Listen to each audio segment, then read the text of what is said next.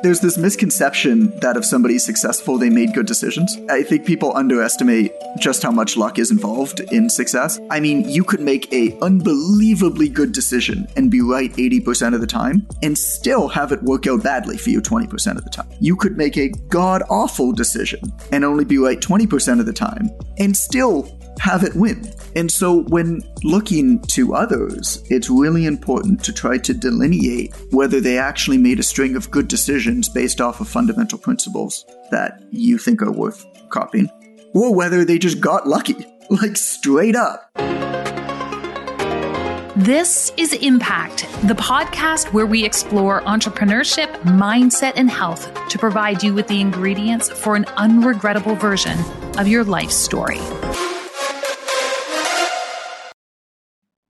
I am so fascinated by conversations with entrepreneurs. Now, I get it. I am totally biased. This is the population I love to hang out with. But there are some people, there are some individuals who kind of like a nonfiction book, just stimulate your brain to think outside the box, outside that normal purview. And my guest today is one of those people. He's someone who I've had the opportunity and pleasure to come across and to listen at conferences, and not just listen at conferences like a, a guest in the audience, but hang out with around the campfire, around the pool, around wherever we happen to be, and really have an opportunity to get uh, to know him. And he is what I call in my world a reliable thinker, someone who I can turn to, and someone who's you know, feed or book or, or or speaking gig sort of comes across my purview, and it will always give me pause for thought. It will always be a worthwhile conversation.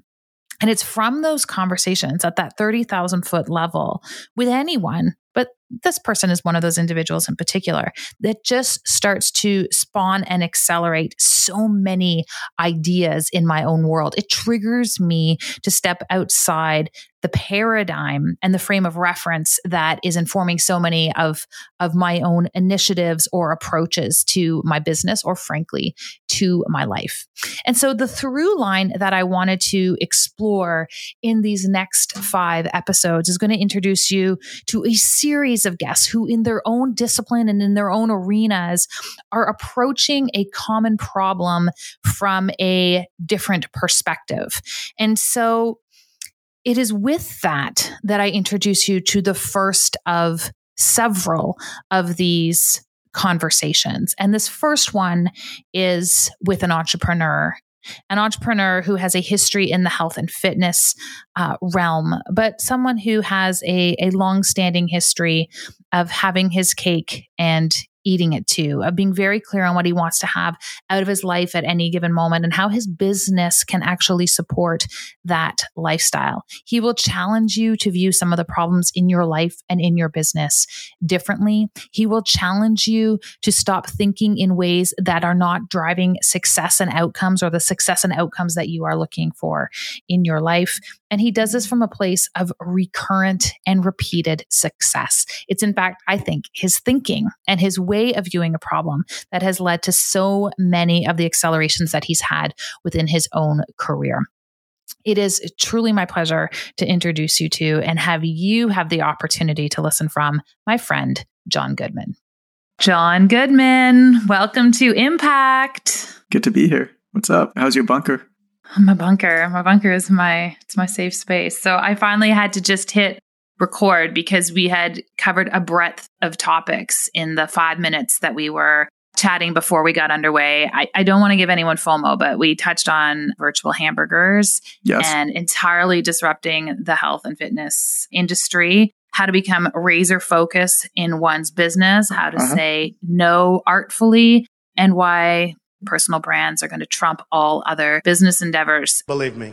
No, but they were all kind of related, which is, which is the most interesting thing. Like the virtual hamburgers, I feel like is the thing that brings it brings it all together. All together. And while I, I do want to start with virtual hamburgers, what I'm going to ask you to share with my audience is, who is Jon Goodman, this entrepreneur, this entrepreneur that I've been having the the great pleasure of intersecting with over the last five plus years, who really just always does this compelling and interesting stuff in the marketplace. I've always just respected your way of thinking outside the box. Uh, and I'd love for people to have some insight on the journey that's brought to you to where you are today. Yeah, I appreciate that. We really have. It's it's interesting from like your relationship with my wife, who's a naturopath, not retired, but naturopath, to mastermind talks, to, to everything else. I've been in the fitness industry for seventeen years.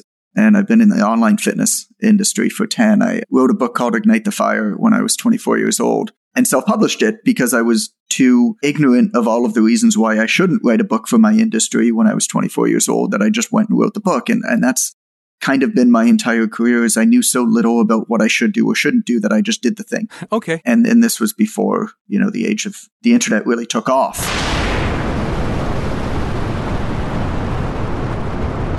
And so...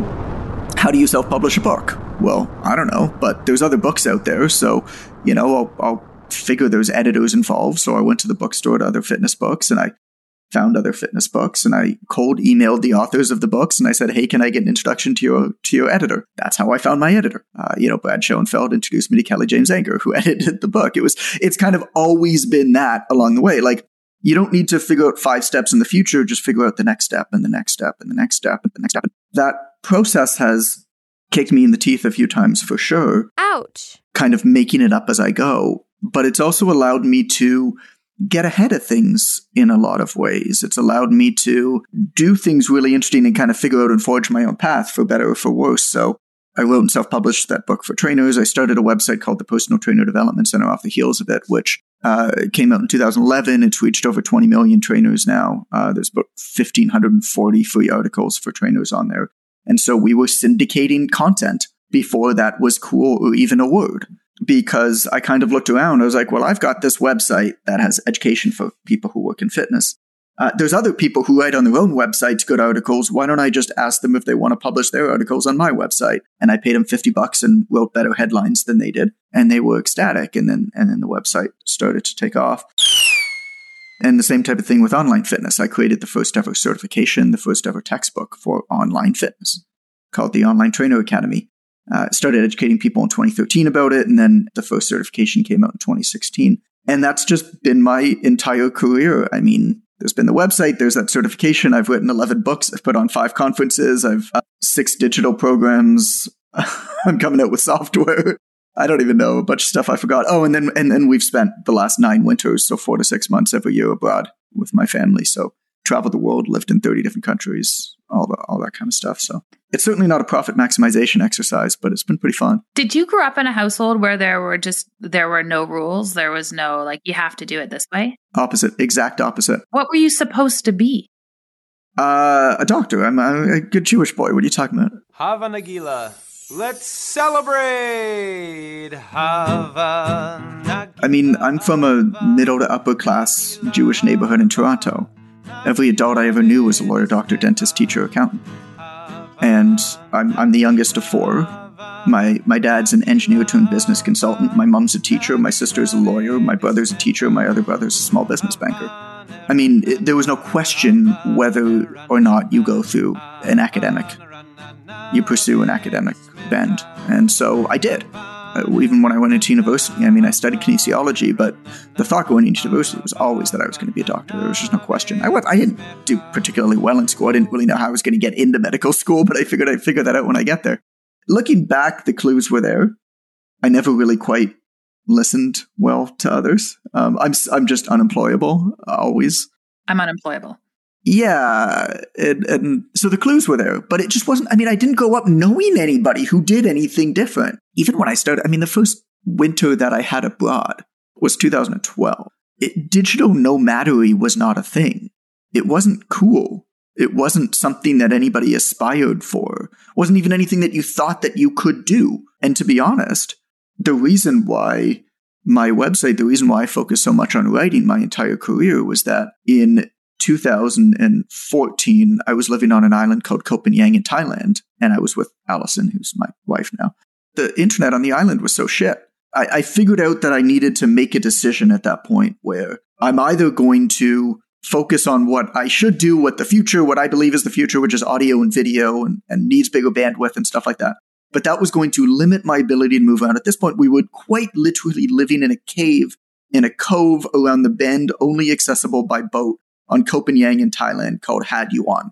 And I was like, well, I kind of want to do this thing a little bit more, but I can't if I do the audio and video. So I made a decision to build. The reason why my business is writing and text is because at that point, if I wanted to live that kind of a life, it had to be. And I made the decision that I wasn't going to grow it as big as I might ultimately have grown it. I mean, I, I made a very conscious decision not to move to New York City at one point and try to build the one hundred million dollars, you know, business. It just, um, sure, I would love to have it, but I'm also not willing to do what it would take to have it. And so you can't be jealous or, or, or want something from somebody else or that somebody else has and not be willing to take the whole bag. And I was never willing to take the whole bag. And it, it's taken me a while to kind of become, I guess, okay with that. Fast forward now to twenty twenty-two. And we opened this conversation, and what was so apparent to me as we were chatting before we started is that you have, in essence, just blown it all up again. In the most, I'm, I'm going to finish my sentence before, before, before right. Everyone needs the context. She continues. You, you kind of blew it up. Like you blew it up, blew it up intellectually. You, you blew it up in terms of like, I'm going to refocus and reconstitute uh, what my version of my team looks like, those priorities.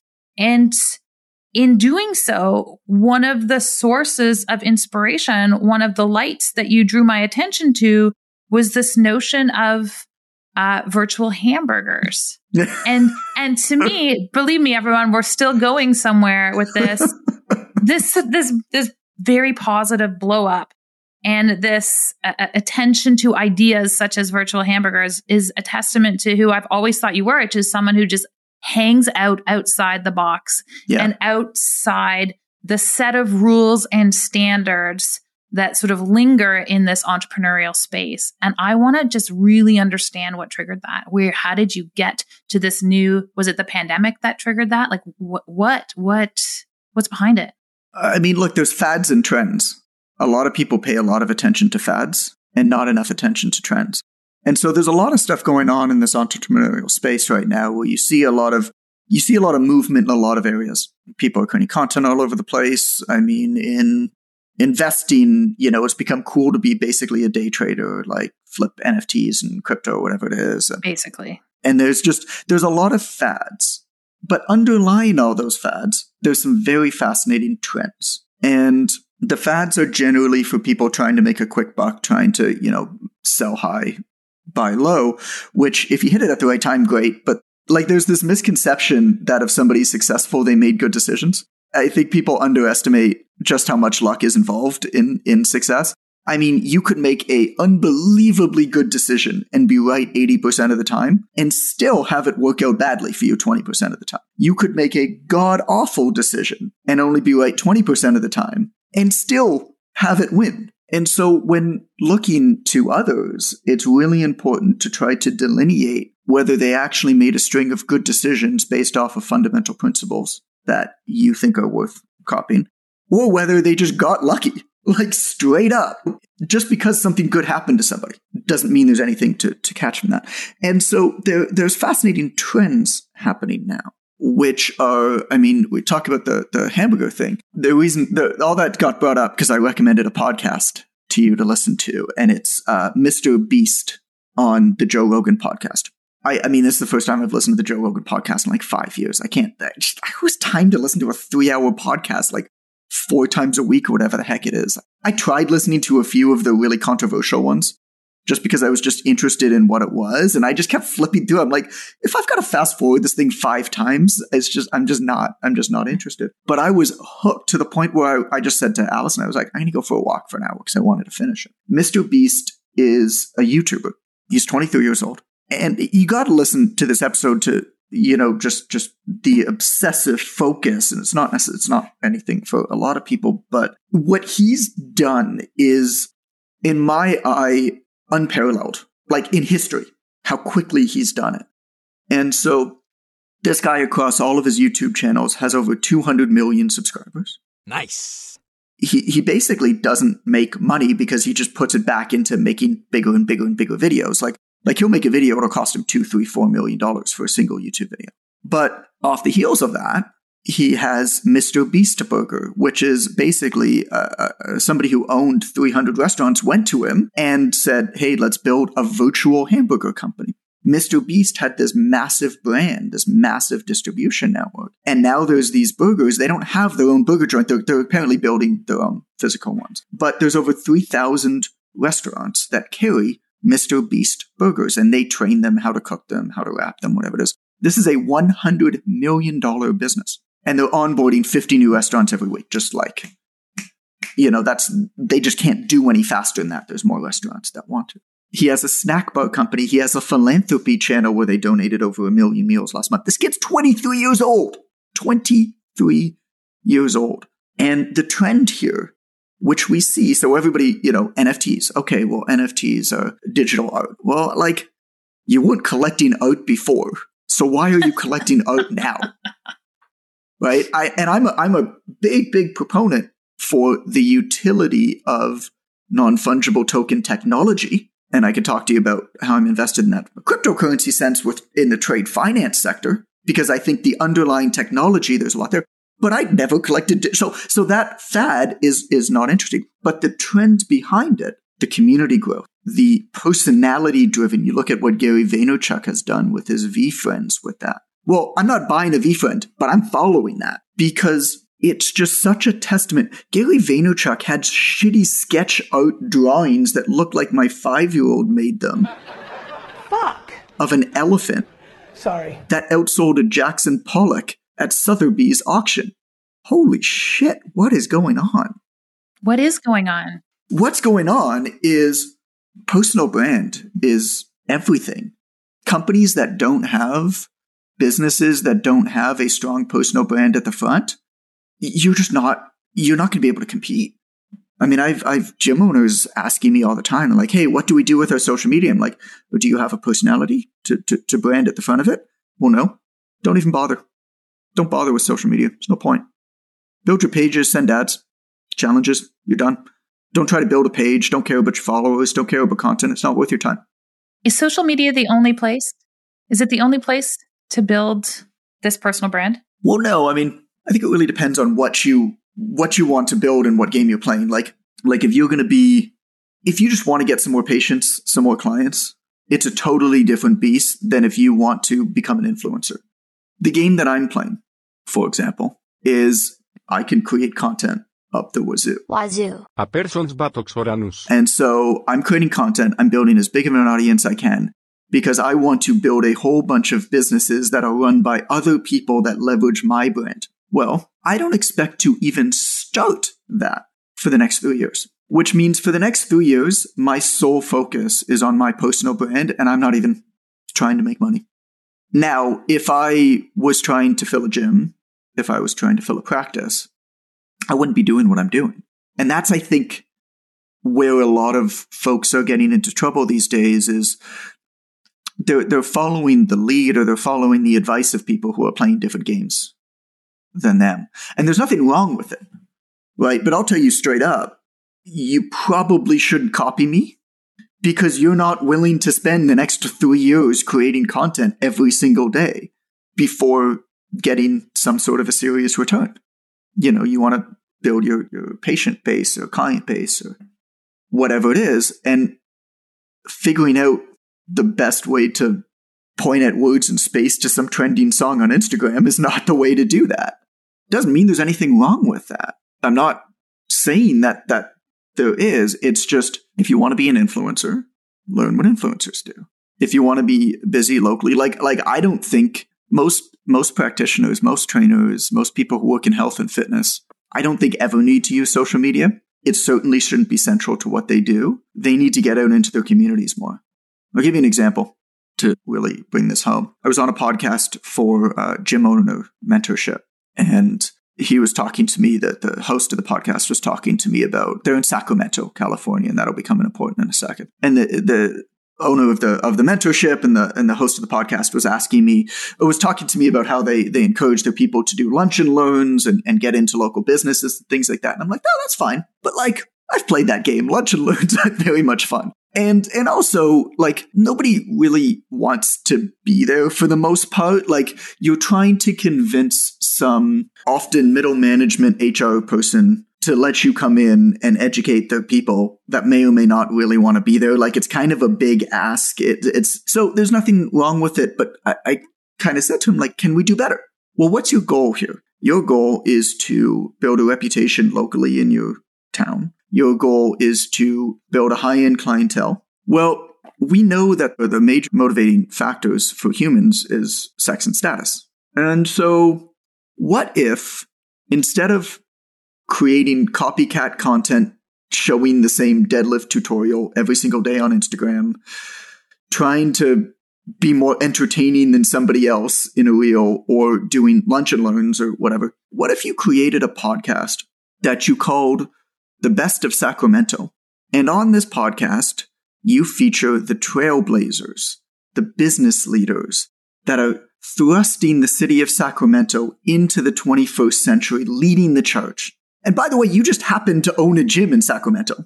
And then you're not calling up a middle management H R person. You're calling up the C E O or the C E O secretary and asking if Mister and Missus So-and-so would like to be a guest on The Best of Sacramento. Well, now you have an hour one-on-one conversation with the C E Os of all of the top companies. You're probably going to have more one-on-one eye contact conversational time with them than they have with anybody else that month. And then you can start connecting all of the business leaders. Then you become the center of, like, so what are you doing? And by the way, now you're also getting mentored by all of the business leaders in your city. That's like, do five episodes a week. You know what I'm saying? That's why I say, like, what game are you playing? What are you trying to achieve? Who are you going after? And is there a better way to do it that may be not in front of your face? Because you log into Instagram every single day and you see your follower count and you get upset that it's not growing. You think that that's important. But just because it's present and in your face doesn't mean it's important. Were you always an entrepreneur? I don't know. What does that mean? I don't know. What does that mean? What does that mean? I mean, I like, like you, you I, I don't know how old you are. That's weird for me to ask. My guess is we're about the same age. I'm thirty-six years old. How old do you think? I, I'm just kidding. I would guess at least twenty-seven. Oh, um, thanks, John. yeah. Uh, I mean, I'm thirty-six years old. Like, entrepreneurship, growing up in a, like I said, you know, middle to upper class, we're second generation Jewish immigrants. I mean, my grandparents immigrated, generally escaping East, almost all of them escaping Eastern Europe for the war, and came here and did labor jobs so that their sons and daughters could become professionals, so that their sons and daughters could go up the social ladder one more and, you know, be higher level professionals or professionals that without debt. And that's what my parents did. I mean, my grandparents owned a stamp shop, was a was a mailman. So my parents could graduate and become a teacher and an engineer, and they had debt so that their kids could then go to university and graduate without debt and get that head start.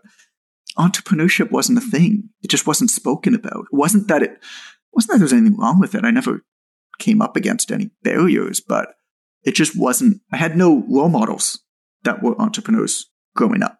Just everybody in my neighborhood was a lawyer, doctor, dentist, teacher, accountant. Every single one of my friends, literally every single one of my friends growing up, is a lawyer, doctor, teacher, dentist, accountant, or banker. Every single one. Where did your sense of self-actualization come from? Because as you're talking about any of these things, there's there's no hesitation in your exploration of ideas that break from the way we are supposed to do it. It's almost like you're you're looking for, like, you're you're you're just not looking at the room the same way the rest of us are. And there's a lot of people who are waiting for permission to think that way or waiting for permission to act that way. I, d- I don't get the sense from you that that is part of your inner dialogue. Why not? What could possibly happen? What, uh, you know, what's the worst case scenario here? Shit doesn't work. I learned something. I've done so many things. And I guess now looking back, at the beginning, I was just making it up as I went. And I saw a talk, I remember, by Michael Gerber, you know, of the E-Myth and stuff like that. And I think, I mean, a lot of people say that book was really important to them. I think I read that book too late. that it wasn't as as important to me, but I, I still think it's it's good information. But I, I saw a talk by him, and he started it, and he walked up to the stage, and he he used a handheld mic. And the first thing you need to know about listening to speakers is if they use a handheld mic, you know, to listen to them because they've been around for a while. And he just said he said one line that has always stuck to me, and he said, "You know, I'm just making this up as I go. Don't you realize that you can too?" This is like a gray-haired eighty-some-year-old man known as one of the business leaders of the last like fifty years, right? And he's just like, I'm just making this up, man. You can too. That's what kind of cemented it for me. But I'm at the point now where I've realized that you can't ever know enough before you start to be able to guarantee whether something is going to work or not work. And so I get to a point where I just do a risk assessment. If this works, is it going to work big enough for it to be worth it for me? If it doesn't work, am I okay with taking that loss? It's the same amount of work to work on something that has the potential to be super big as it is to work on something that could never be that big. And uh, and a lot of people are just working on projects that could never be that big. And I, I, I've done that. They're just I mean, working. There are also some people are just working. Some people are just working. That's true. You like know. I've written eleven books. Like what a stupid, like I've self-published eleven books. Like what a stupid thing to do. Why the heck would you ever self-publish eleven books? And so I've realized it over the years. But in doing that, one of my books continues to do very well. So happens to be the first one. But you, you realize that with all of the projects that I've done, of all of the seminars I put on, conferences I put on, whatever, uh, basically one thing has funded eighty percent of just about everything else that I do. And and I I would guess that that's pretty common.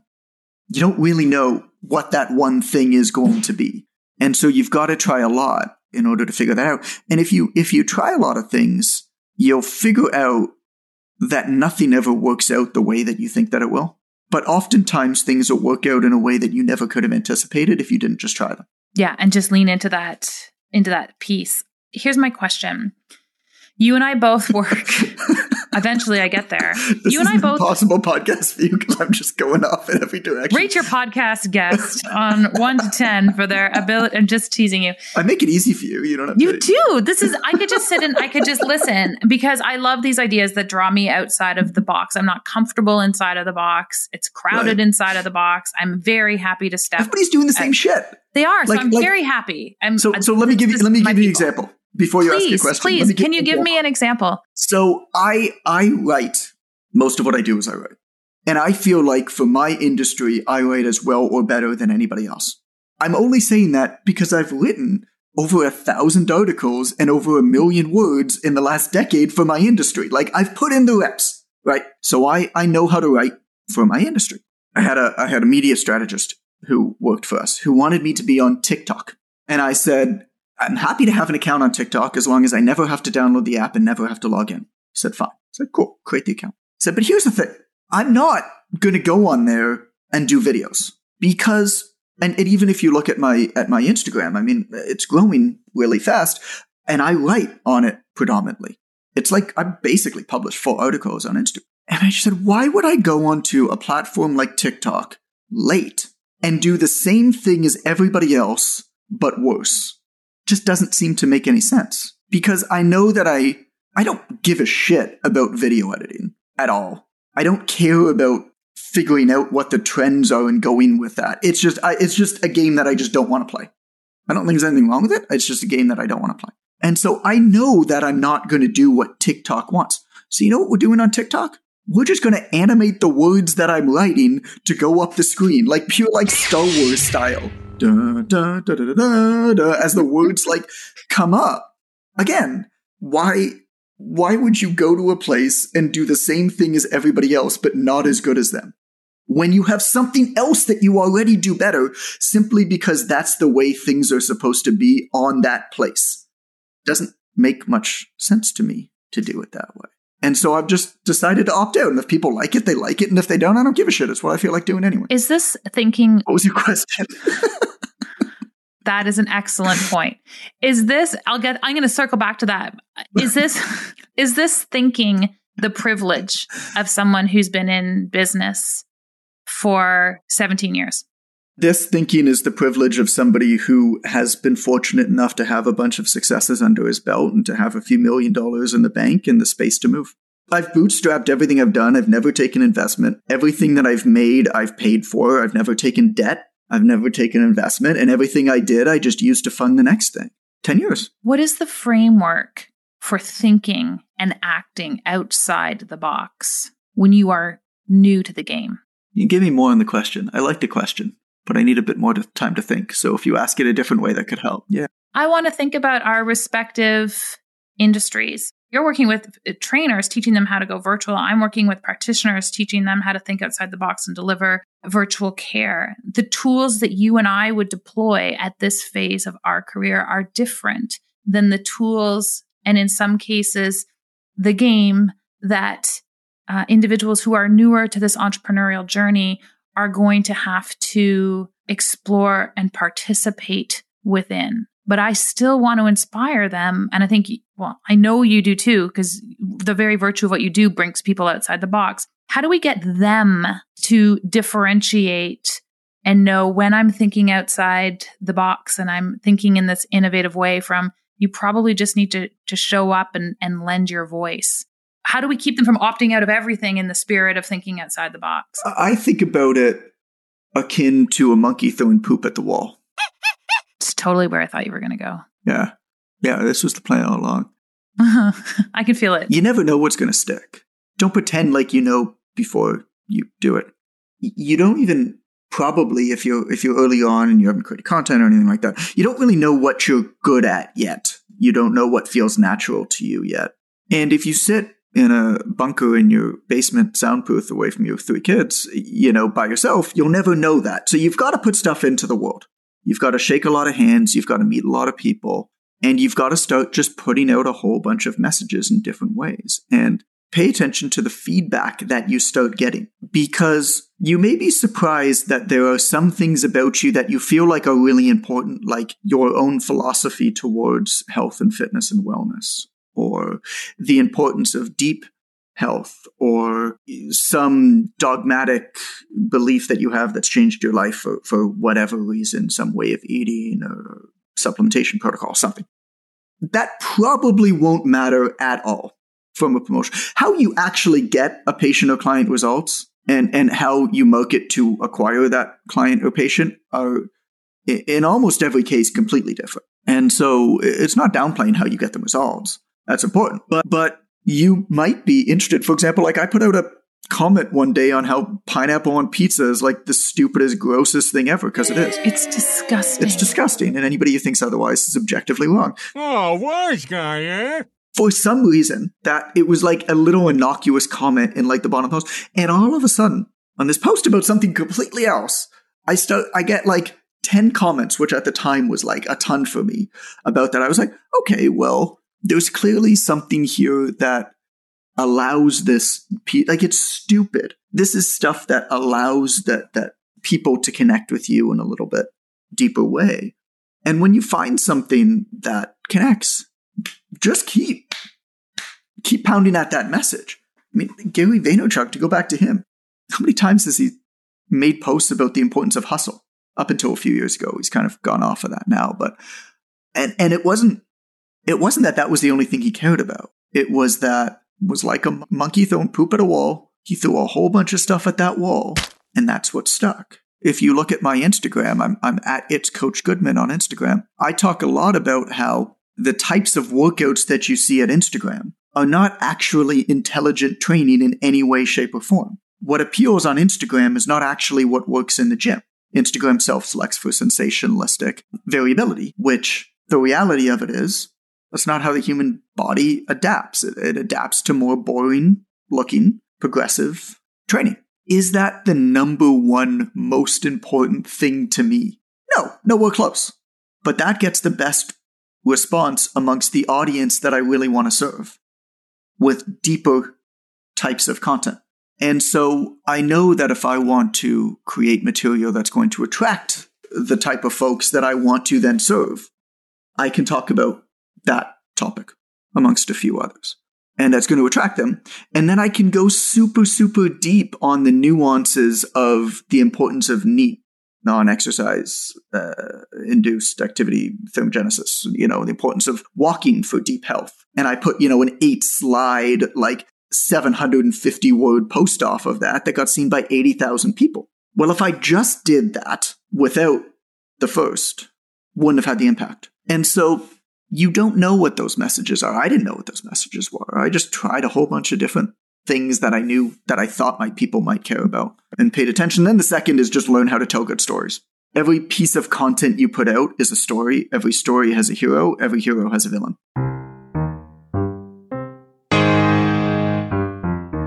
What are the trends you want us to pay attention to? Personal brand.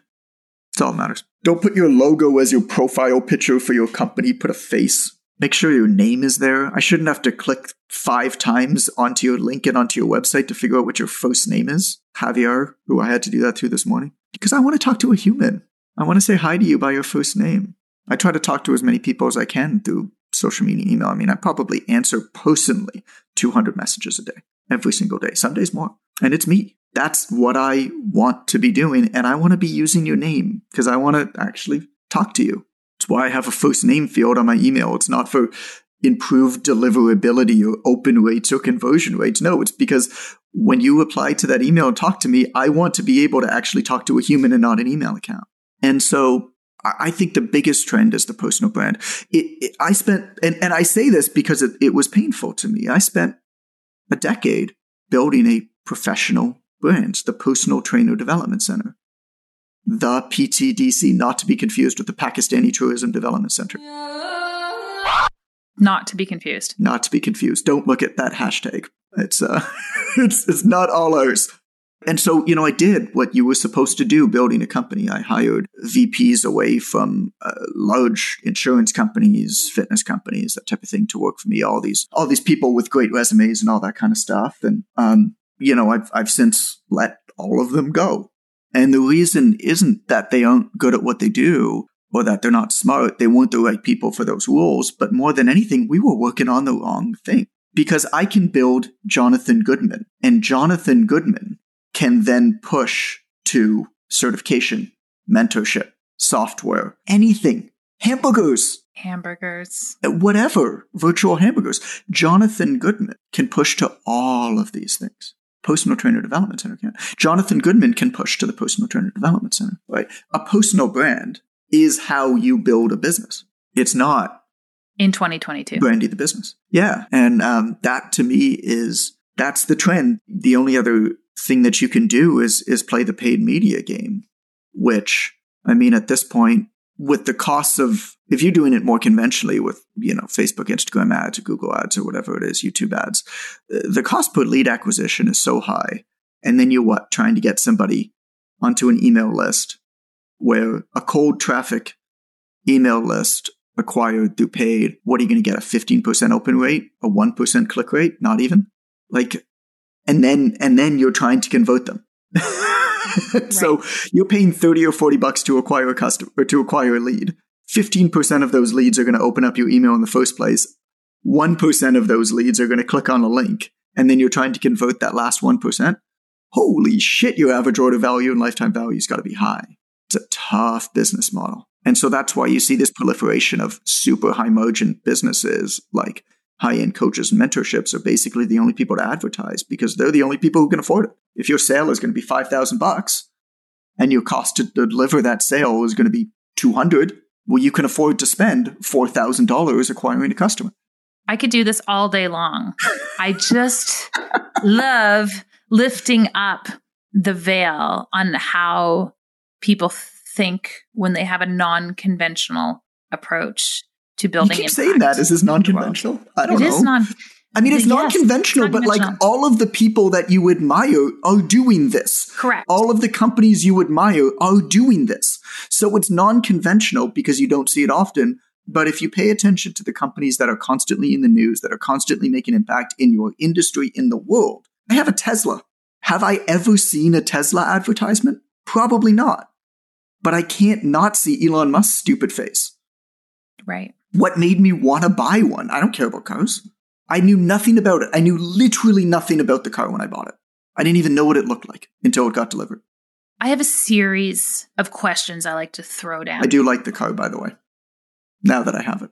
Ah, I couldn't. I, you know, I test drove a Tesla. I couldn't. I love it. I wouldn't buy anything else. I'll get there. With the gas prices, the car that I selected is maybe not the best choice, but it makes me happy. I'm happy you've got your Tesla. I will circle back to that piece. Look, with the amount more that I spent on the Tesla from what I would have spent on like a different car, I could have bought a few gas tanks, even at these Fair. prices. Fair. Yeah. What are your questions? You're saving what, the what planet. You got? You're, you're not like, really. You're not actually saving the planet with a Tesla. Like that's in almost everywhere you look. That's not true. I mean, the, their production mechanisms, the way that.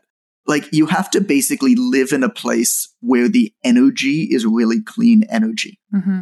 in order for it to actually have that much of an impact, which Ontario, a lot of it is hydro. So it's actually pretty good. But a lot of places where people have te- uh, Teslas where it's like coal energy and stuff like that, it's just like, it's not any better, man, than gas. It's- no, I know it's coming at it a different way, but it is, it is the product that will lead us to that. That's the hope. Yes. Yeah. So I call these impact ingredients.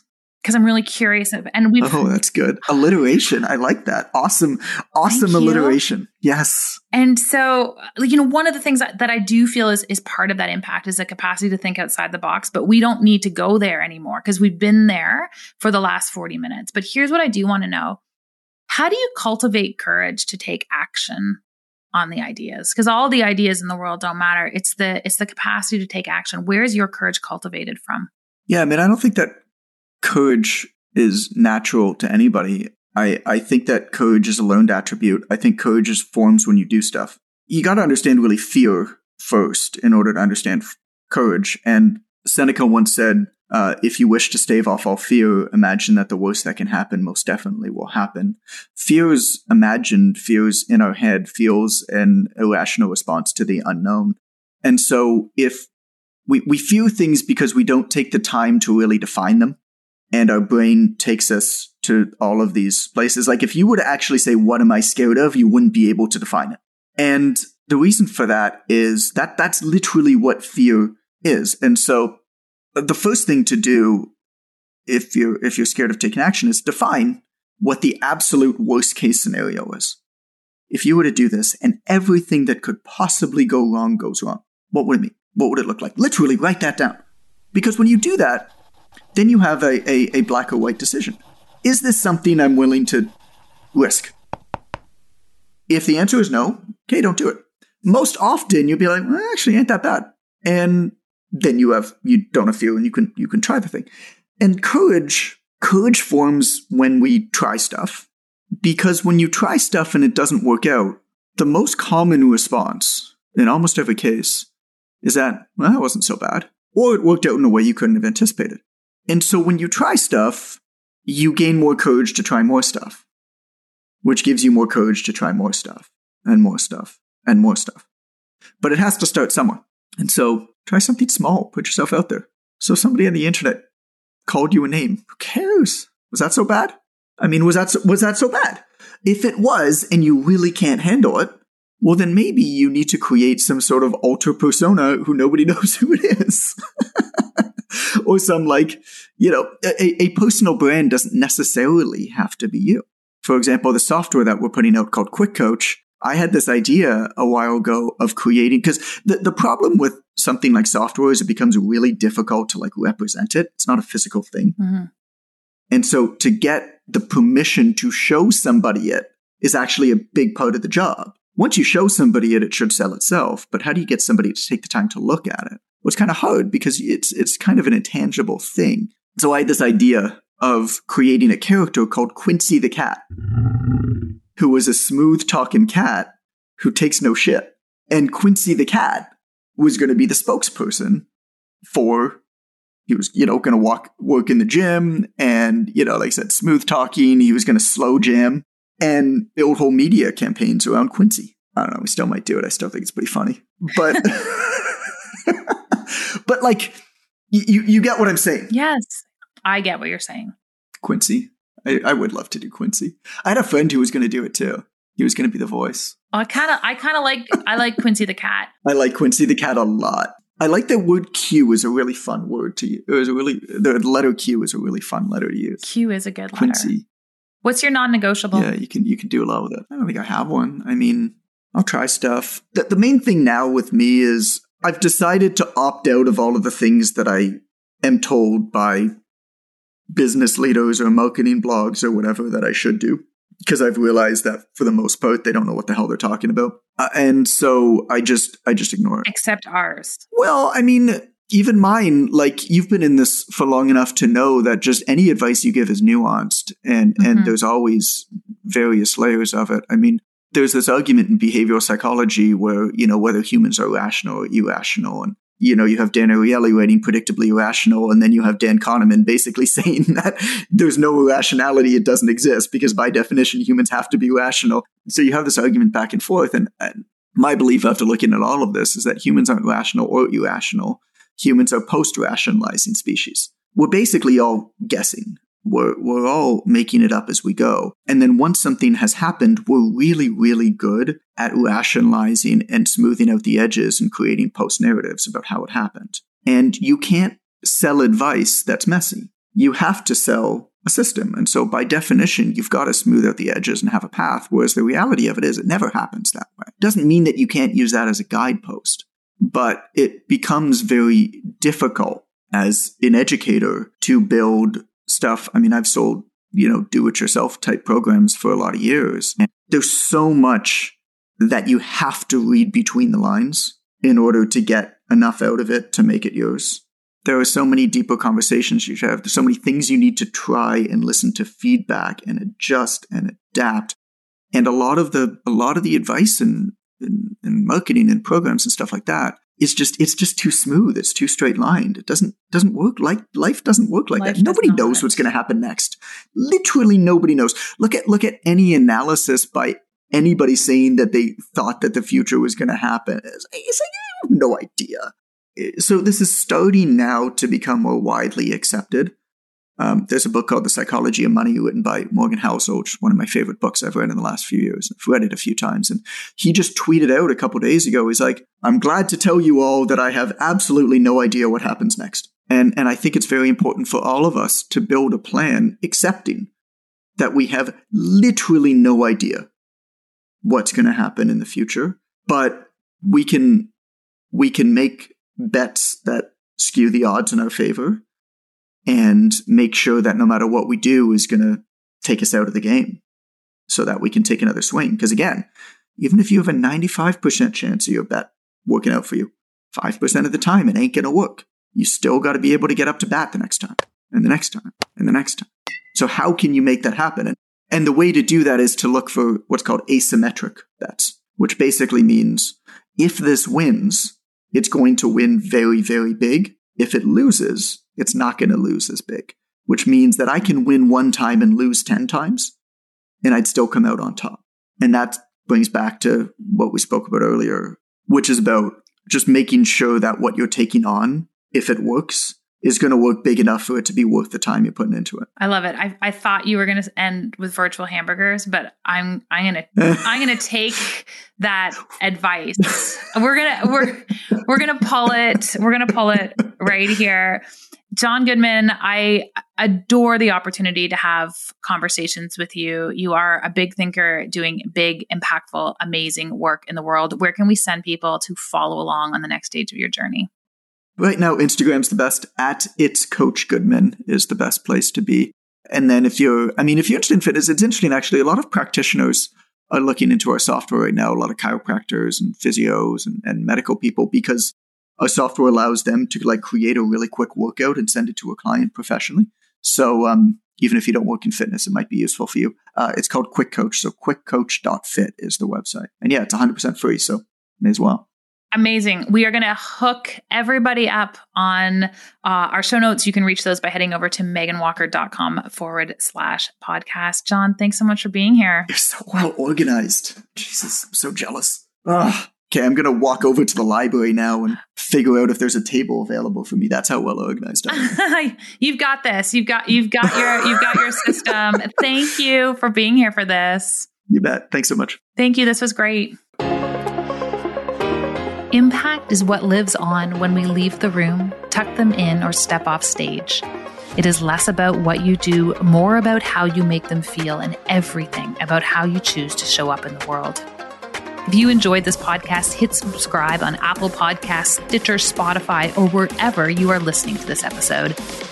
I am your host, Meghan Walker. Until next week, aim for impact.